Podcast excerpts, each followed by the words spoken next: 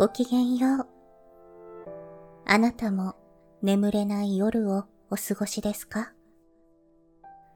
そんな夜もありますよね。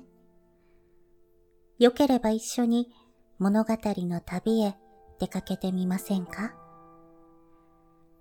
もしも旅の途中で眠くなったなら、どうぞそのままゆっくり休んでくださいね。大丈夫ですよ。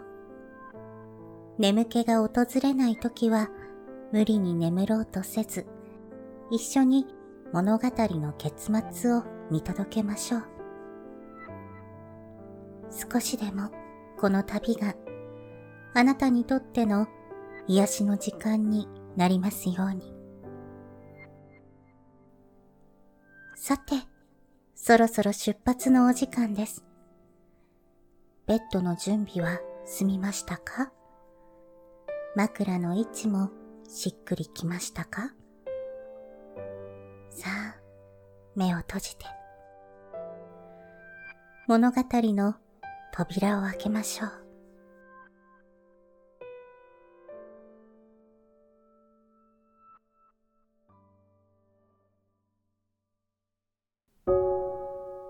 本日のお話は、太宰治作、黄金風景というお話です。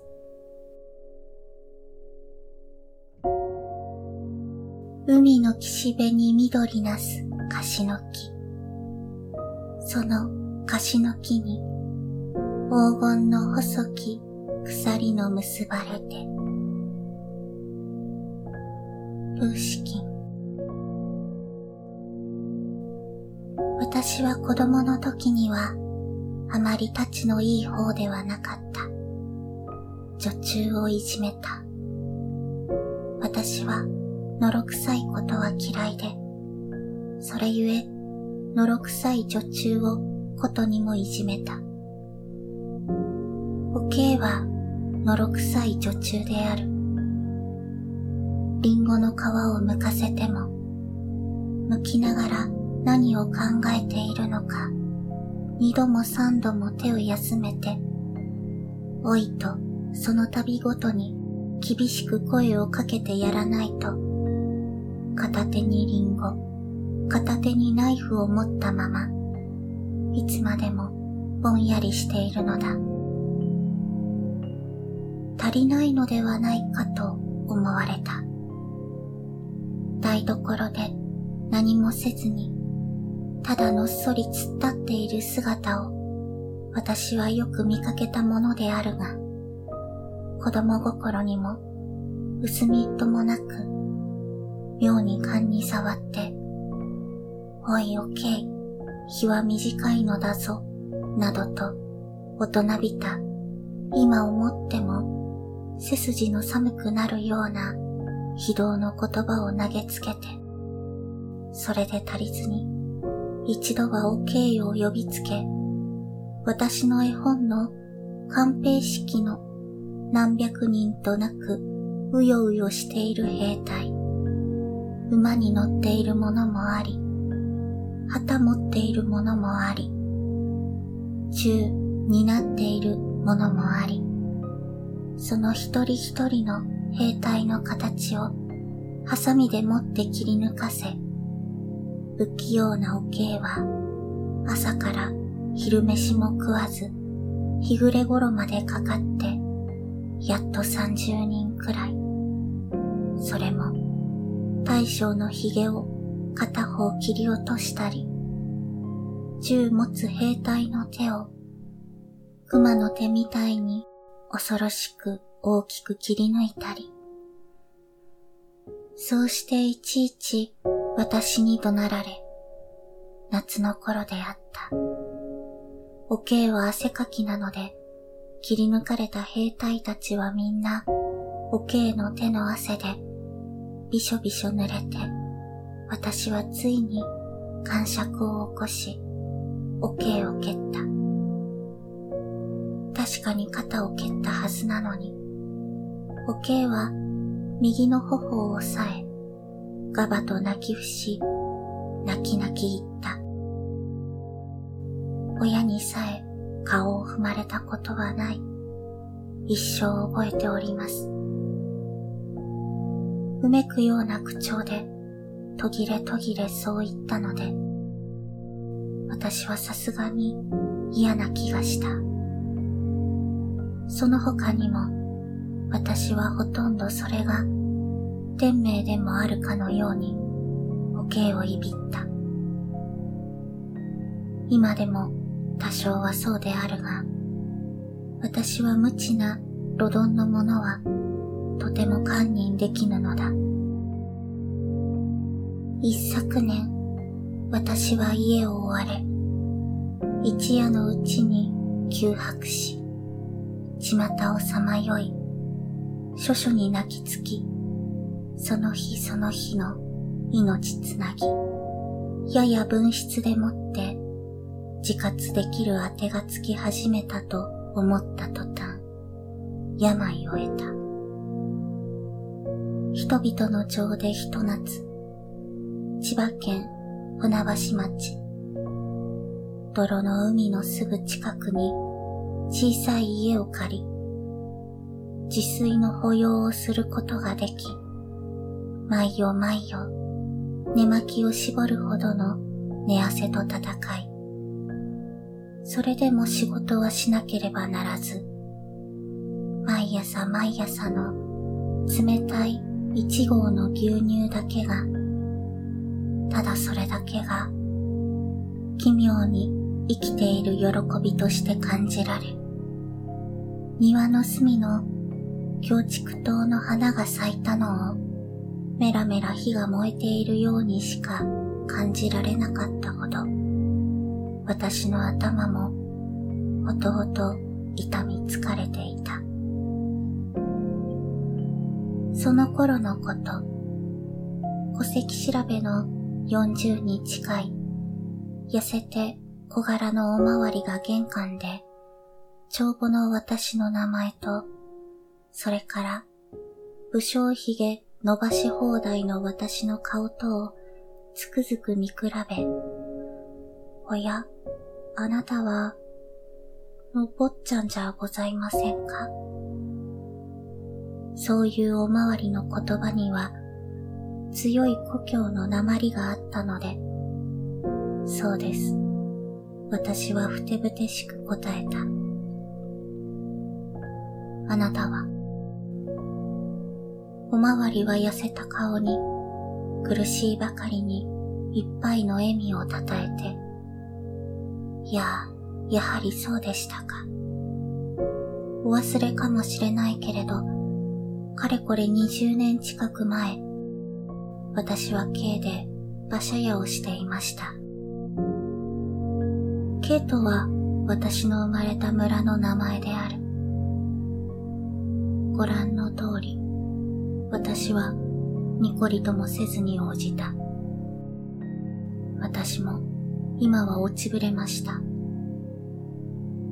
とんでもない。おまわりはなおも楽しげに笑いながら、小説をお書きなさるんだったら、それはなかなか出世です。私は苦笑した。ところでと、おまわりは少し声を低め、おけいがいつもあなたの大噂をしています。おけい、すぐには飲み込めなかった。おけいですよ。お忘れでしょう。お宅の女中をしていた。思い出した。ああと思わずうめいて、私は玄関の式台にしゃがんだまま、神戸を垂れて、その二十年前、のろくさかった一人の女中に対しての私の悪行が、一つ一つはっきり思い出され、ほとんど座に耐えかねた。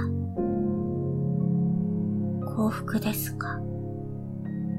ふと顔を上げて、そんな突拍しない質問を発する私の顔は、確かに罪人、被告、卑屈な笑いをさえ浮かべていたと記憶する。ええ、もう、どうやら。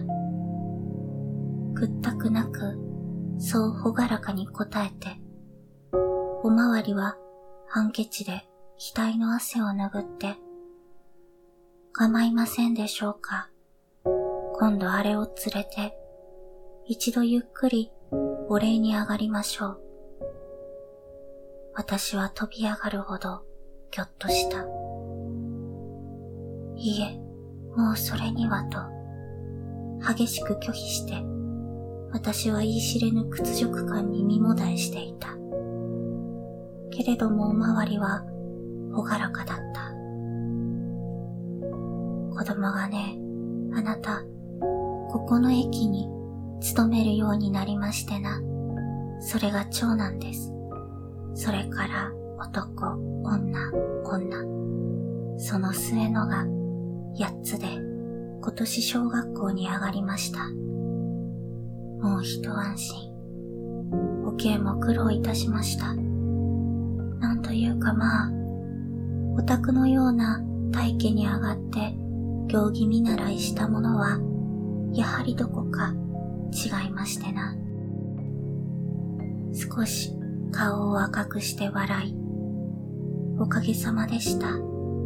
おけいもあなた。の大噂、始終しております。今度の高級にはきっと一緒にお礼に上がります。急に真面目な顔になって、それじゃ今日は失礼いたします。お大事に。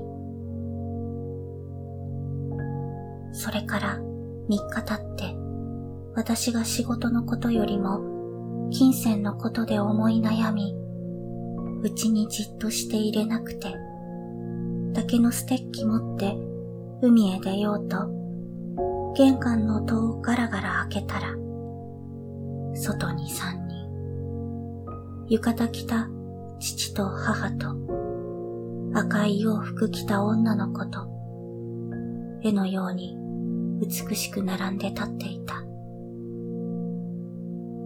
おけいの家族である。私は自分でも意外なほどの恐ろしく大きな土星を発した。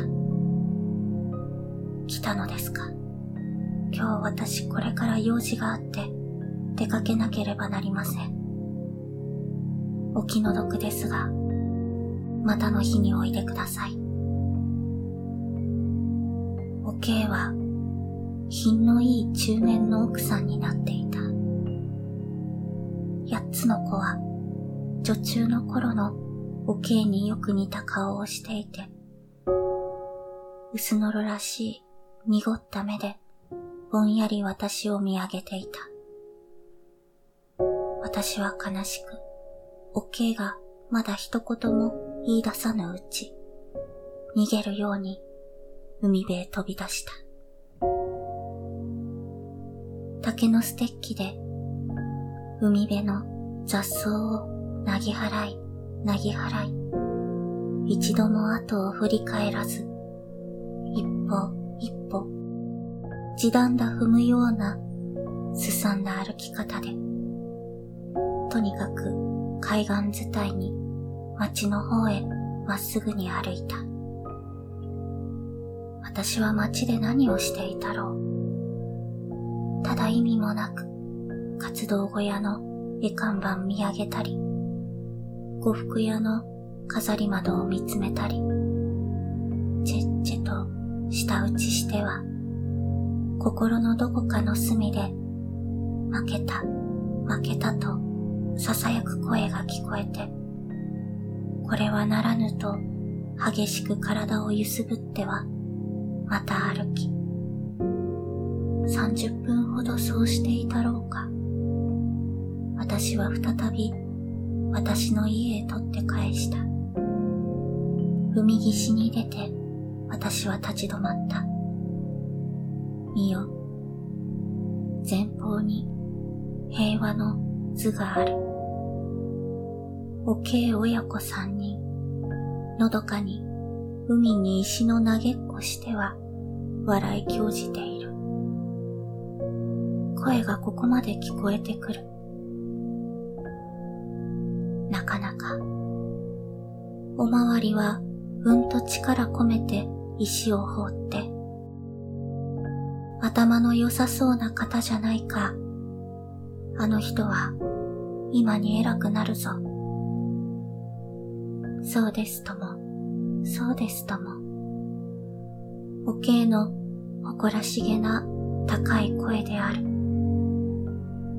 あの方はお小さい時から一人変わっておられた。目下の者にもそれは親切に目をかけてくだすった。私は立ったまま泣いていた。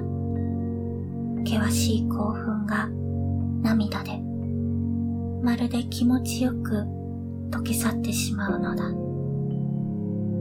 負けた。これはいいことだ。そうなければいけないのだ。彼らの勝利は、また私の明日の出発にも光を与える。